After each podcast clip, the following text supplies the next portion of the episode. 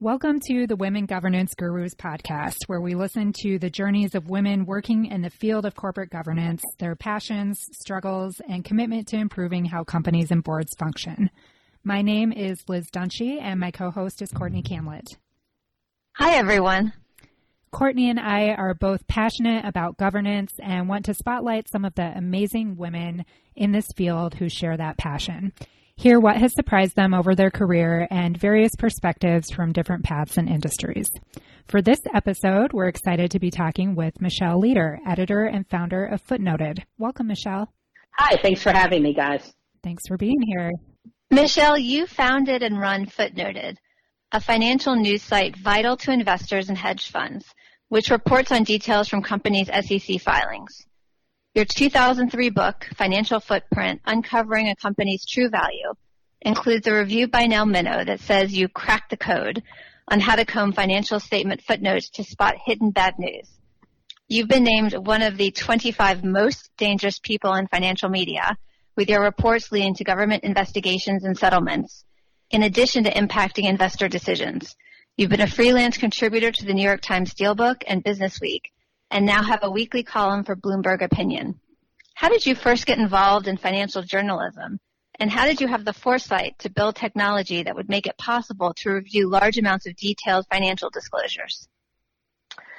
Uh, great question. You know, I started out as a business journalist, you know, working for uh, daily newspapers. My first job was at a paper that no longer exists called the Tampa Tribune. It's actually a pretty big paper once upon a time, but, um, you know, went the way of a lot of um, fairly prominent papers. Um, it was acquired by its competitor and then shut down.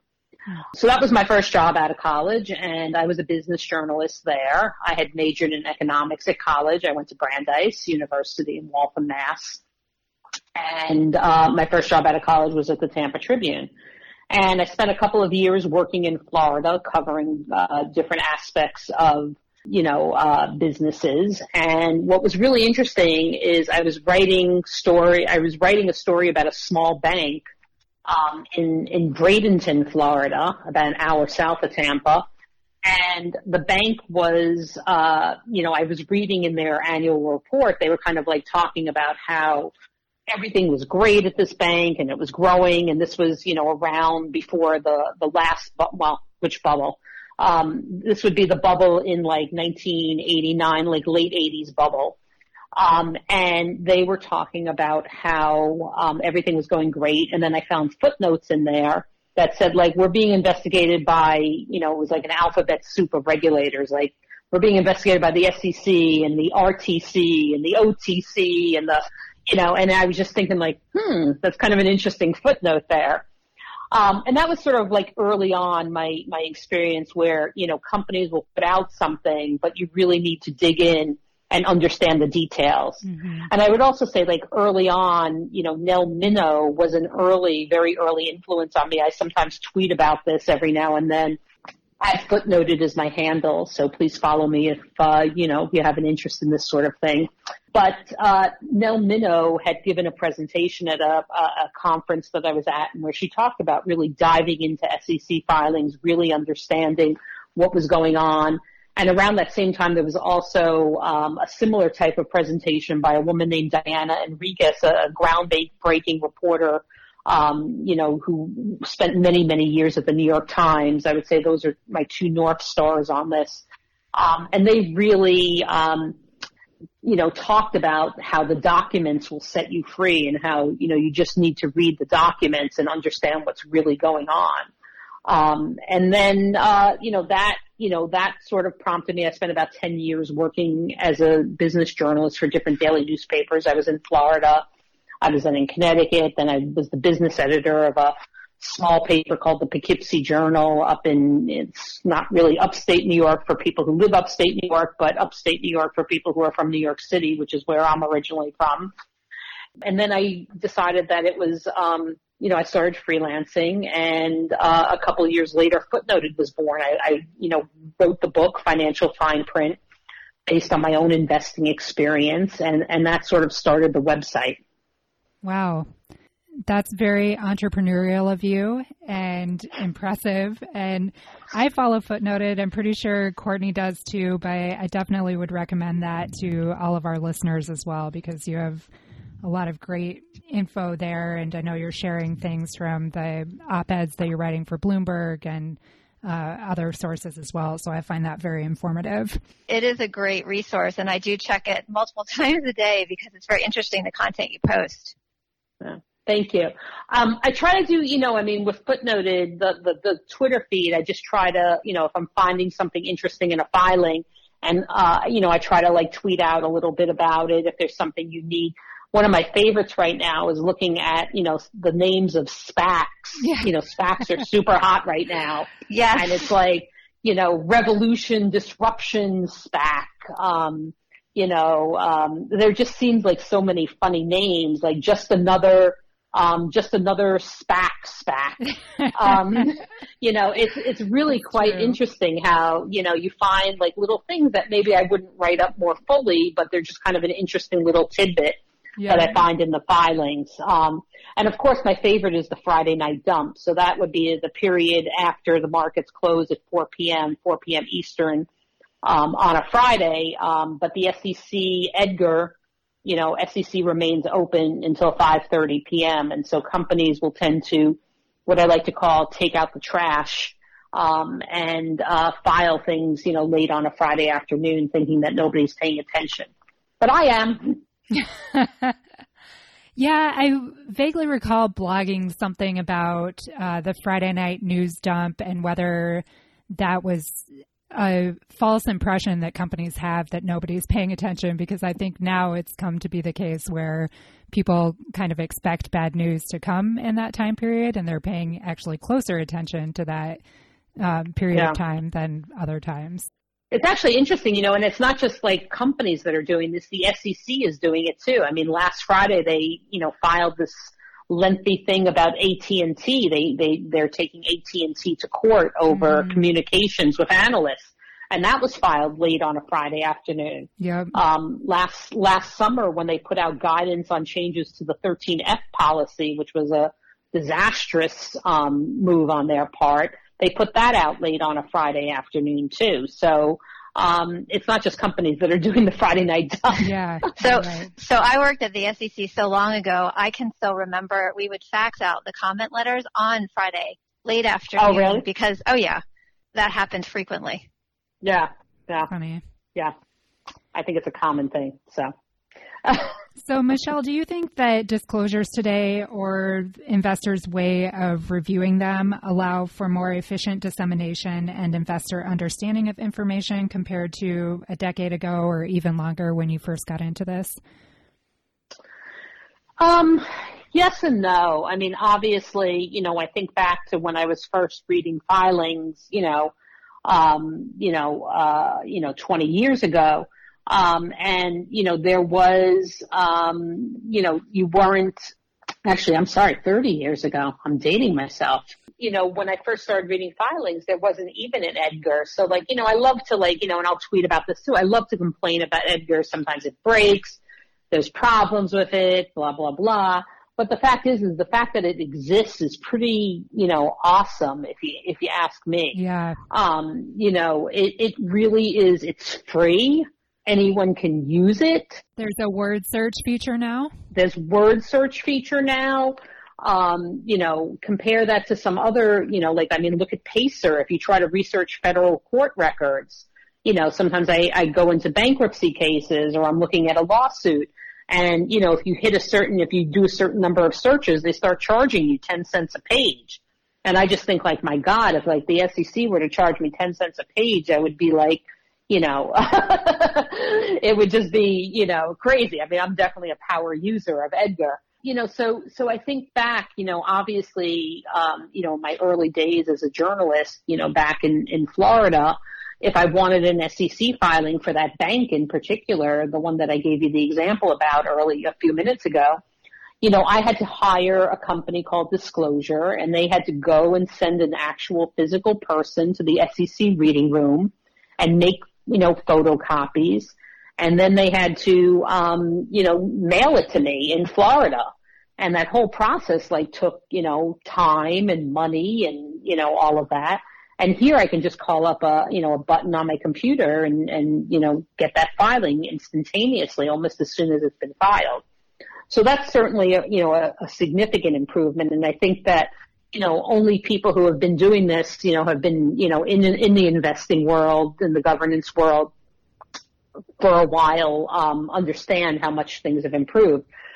But on the other hand, I feel like there is a lot of information out there and, you know, people tend to ignore it. I mean, you know, if you spend any time on Twitter, of course, you see like, you know, the Twitter, um, the Tesla argument, you know, people who are like, you know, this thing, this company is like, you know, a house of cards. And then there's other people who are like, this company is the greatest thing since, I don't know, sliced bread, you know, so, um, and that's all based on, you know, I mean, you just wonder if like people are actually reading the disclosures. I have a feeling that the people who are more negative on the company are reading the disclosures and the people who are more positive are not, um, even though the information is available and, and out there.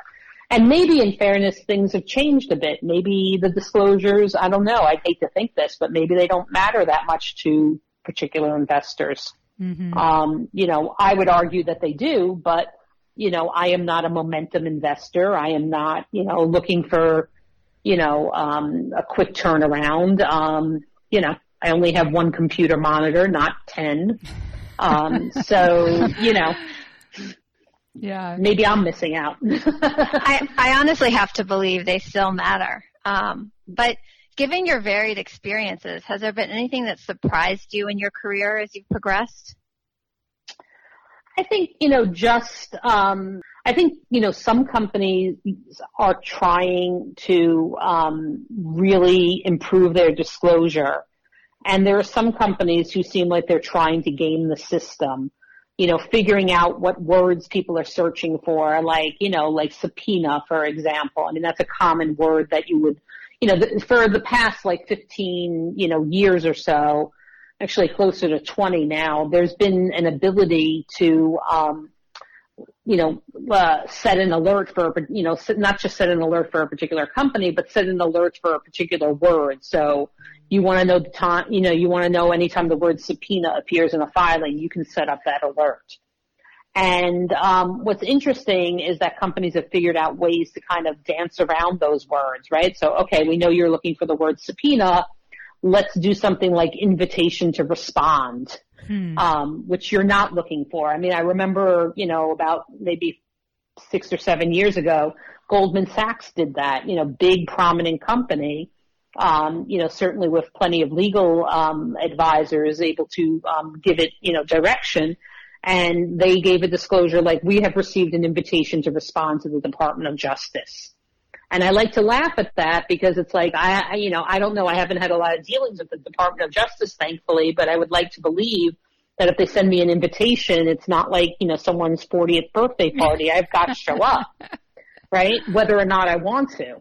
Yeah. Um, so, you know, that's sort of, um, you know, I think companies have learned how to be cagier and how to, um, you know, um, uh, you know, maybe game the system is a little bit too strong, but certainly play the game. Yeah, that's interesting that you say that. I I do feel like most companies are trying to improve their disclosures and do the best that they can. But I think that maybe the people inside the companies are also feeling like there's this system of technology and there are new rules of the game that they have to kind of learn to deal with. And I guess that's kind of a good segue to our next question is uh, one way that you get information and other investors obviously is by using search algorithms to pull data from SEC filings. And so, how can those of us who are involved with drafting corporate disclosures prepare those filings in a way to make sure that what gets pulled accurately ref- reflects the full context of the situation? Huh, that's a tough one. Um, you know, I think that a, a, while back, you know, under Arthur Levitt, there was a, you know, a movement to do sort of plain English SEC filings. Right. And the SEC came out with this huge um, booklet. Maybe I don't know. Were you at the SEC then, Courtney, or? I was. Yeah. Okay. So perhaps you remember the, the plain English, the whole movement for that. Um, you know, that was, you know, but that never really went very far. It never really went anywhere. I don't know if it was because, you know, um, a new administration came in a couple of years later or, you know, what happened. Um, but I think that, you know, we've all read, you know, and I say we all, like, you know, anyone who reads filings, reads filings that are clearer and filings that are like basically written by the love child of uh, an accounting firm and a law firm. Really complicated, unnecessarily wordy, um, and really just cumbersome. I think that, you know, companies would do themselves a, a service if they were able to just write something clearly and concisely. And look, you know, clear, concise writing can be challenging. I mean, I sometimes struggle with it too. Why do I say things in, you know, 15 words when I can say something in four words or whatever, six words? You know, I understand that that's a challenge, but sometimes I feel like companies are going out of their way to make something overly complicated. And again, maybe that's the lawyers who are saying, well, you really need to, you know, explain it this way, or maybe it's the accountants who are saying you really need to do this. I don't get to see how the sausage is made. I will tell you that, you know, every now and then when I've done, done presentations to large law firms, because they periodically will do that, you know, they will say that their objective is not to be clear necessarily, that they're not trying to, you know, it's disclosure in name only, I guess. Mm. And so I feel like you know, if you're really trying to commit to disclosure, make it clear, make it concise, make it so that, you know, my mom, for example, could read it. It doesn't need to be someone who's been reading SEC filings for 30 years, understand what's going on. It should be like the average investor who is, you know, basically who these things are, you know, presumably uh, designed for. All right. So I have to say, as someone who's been in-house for many years now at many different companies, it's not as easy as it sounds to try and do plain English. Uh, mm. between you know working with the internal and external accountants, with outside counsel, with you know your industry peers and the disclosures they're doing. You know, I mean, we've I've tried over the years to try and simplify, and I've gotten good to a certain point, but after that, it's not it's not as easy. Yeah. And, and again, I don't know. I haven't sat in your chair, so I don't know. Maybe, you know, um, maybe this is wishful thinking. I want world peace. And maybe I'm just not going to get world peace. Yeah, it is kind of like negotiating world peace among amongst the internal people at the company because everybody in different departments, external reporting and litigation and the legal department, they all have their different perspectives on yeah. whatever is happening and you kind of have to synthesize those and work them in, into the filing in a way that appeases everybody and still explains the situation to the outside world. Yeah. I think that if people are working in that direction, that's obviously, you know, a good thing. I would love to see, you know, maybe under Gary Gensler, they'll take up the plain English thing again. Who knows? I don't know why it disappeared in the first place. It seems to me like a common a common sense goal. We want these filings to be, I mean, you know, if you guys are writing the filings and very few people read them, what's the point of that? You're going through all of this effort and all of this expense and all of this just for the sake of disclosing something that very few people are going to read. Yeah. But what about, I mean, you mentioned the word subpoena getting pulled out of filings. And so if that's being done, and I think we all know that it is, at least for some keywords, how can companies make sure that the full story is getting out there and not just like, oh, this keyword got pulled out of their filing and now they're under the spotlight, but it, but the story is being sort of misinterpreted. Is there anything that they can do to help themselves with that? Just provide clear disclosure? You know, I, I'm not a lawyer, and so I don't want to pretend to be one. Um, I think, you know, it's a challenge. I mean, you know, if I was sitting within a company, I think it would certainly be very challenging because, you know, you're required to disclose something and then I can put on, when I put on my journalist hat, you know, or my footnoted hat, and I'll sometimes call a company and I'll say, I saw that you disclosed X, Y, and Z. I saw that you disclosed whatever this particular negative thing is. And let's, let's face it, for the most part, you know, when you're mining filings, you're looking for the stuff that isn't being touted in a press release or, you know, an investor day roadshow or what have you. It's, it's more of a negative information, right? But when I've called the company, you know, I would say 99 point, maybe let's say 5% of the time, 99.5% of the time, they'll say, we can't comment beyond the filings. And, you know, I'm assuming that's a legal requirement because then, you know, maybe it bounces into, um, you know, uh, disclosure issues where they're disclosing something to me that they're not disclosing to somebody else. I don't know. Um, again, I'm not an attorney, so I can't really, you know, I, I can only sort of posit a thought on that as opposed to, you know, saying this is exactly why it happens. You know, I think that if we all kind of come to it, you know, as we're trying to be open and honest, we're trying to disclose what we need to disclose, then we're in a better position, right? But I think like some companies come to it like we've got to get this thing, we've got to like bury it in like footnote 14, uh, you know, subsection 3, uh, mm-hmm. letter, you know, Q, you know, and hope that nobody finds it and then we're disclosing it. Um, so, you know, I mean, I think, you know, there are companies I can tell you that there are companies that seem to come at it with their best intentions. They're really trying to disclose and there are companies that don't.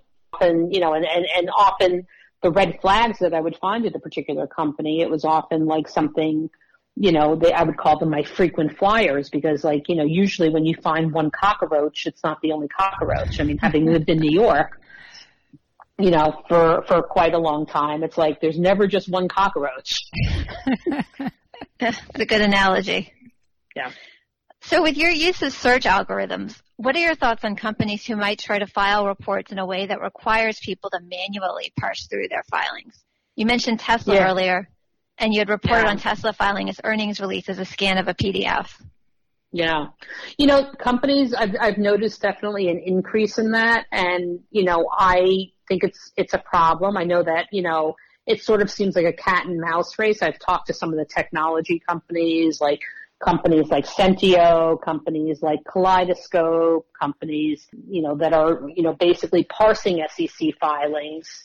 You know, they're working on technology to get around that but I think that you know, it's, it's again, you know, and, and again, I don't know the intention. Maybe it was just easier to file it that way. I like to, you know, I'm kind of like, oh, you know, this can't be an accident. Um, what happened with Tesla, just to recount that, is they put in a PDF and they had multiple, it was a scan of a PDF and, um, on their forward-looking statements for their earnings, I believe it was for the, uh, for the third quarter of 2020.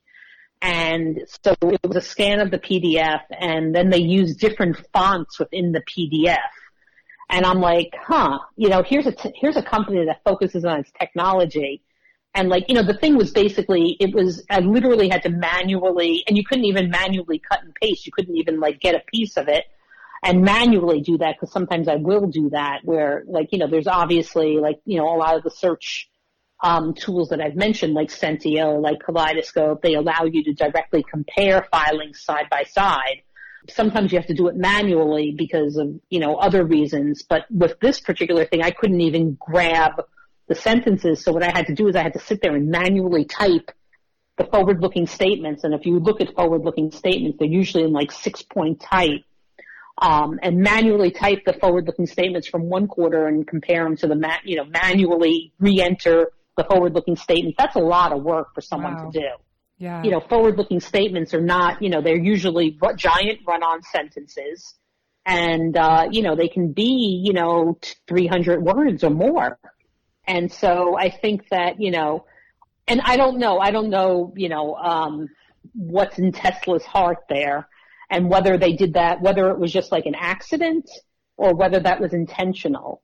I hope it was just an accident um, and I hope that other companies don't decide to do this as well because I think, you know, again, that's what I would call non-disclosure disclosure, right? Like, you know, I mean, don't play games with the disclosure, just disclose it and let the chips fall, you know, fall where they are.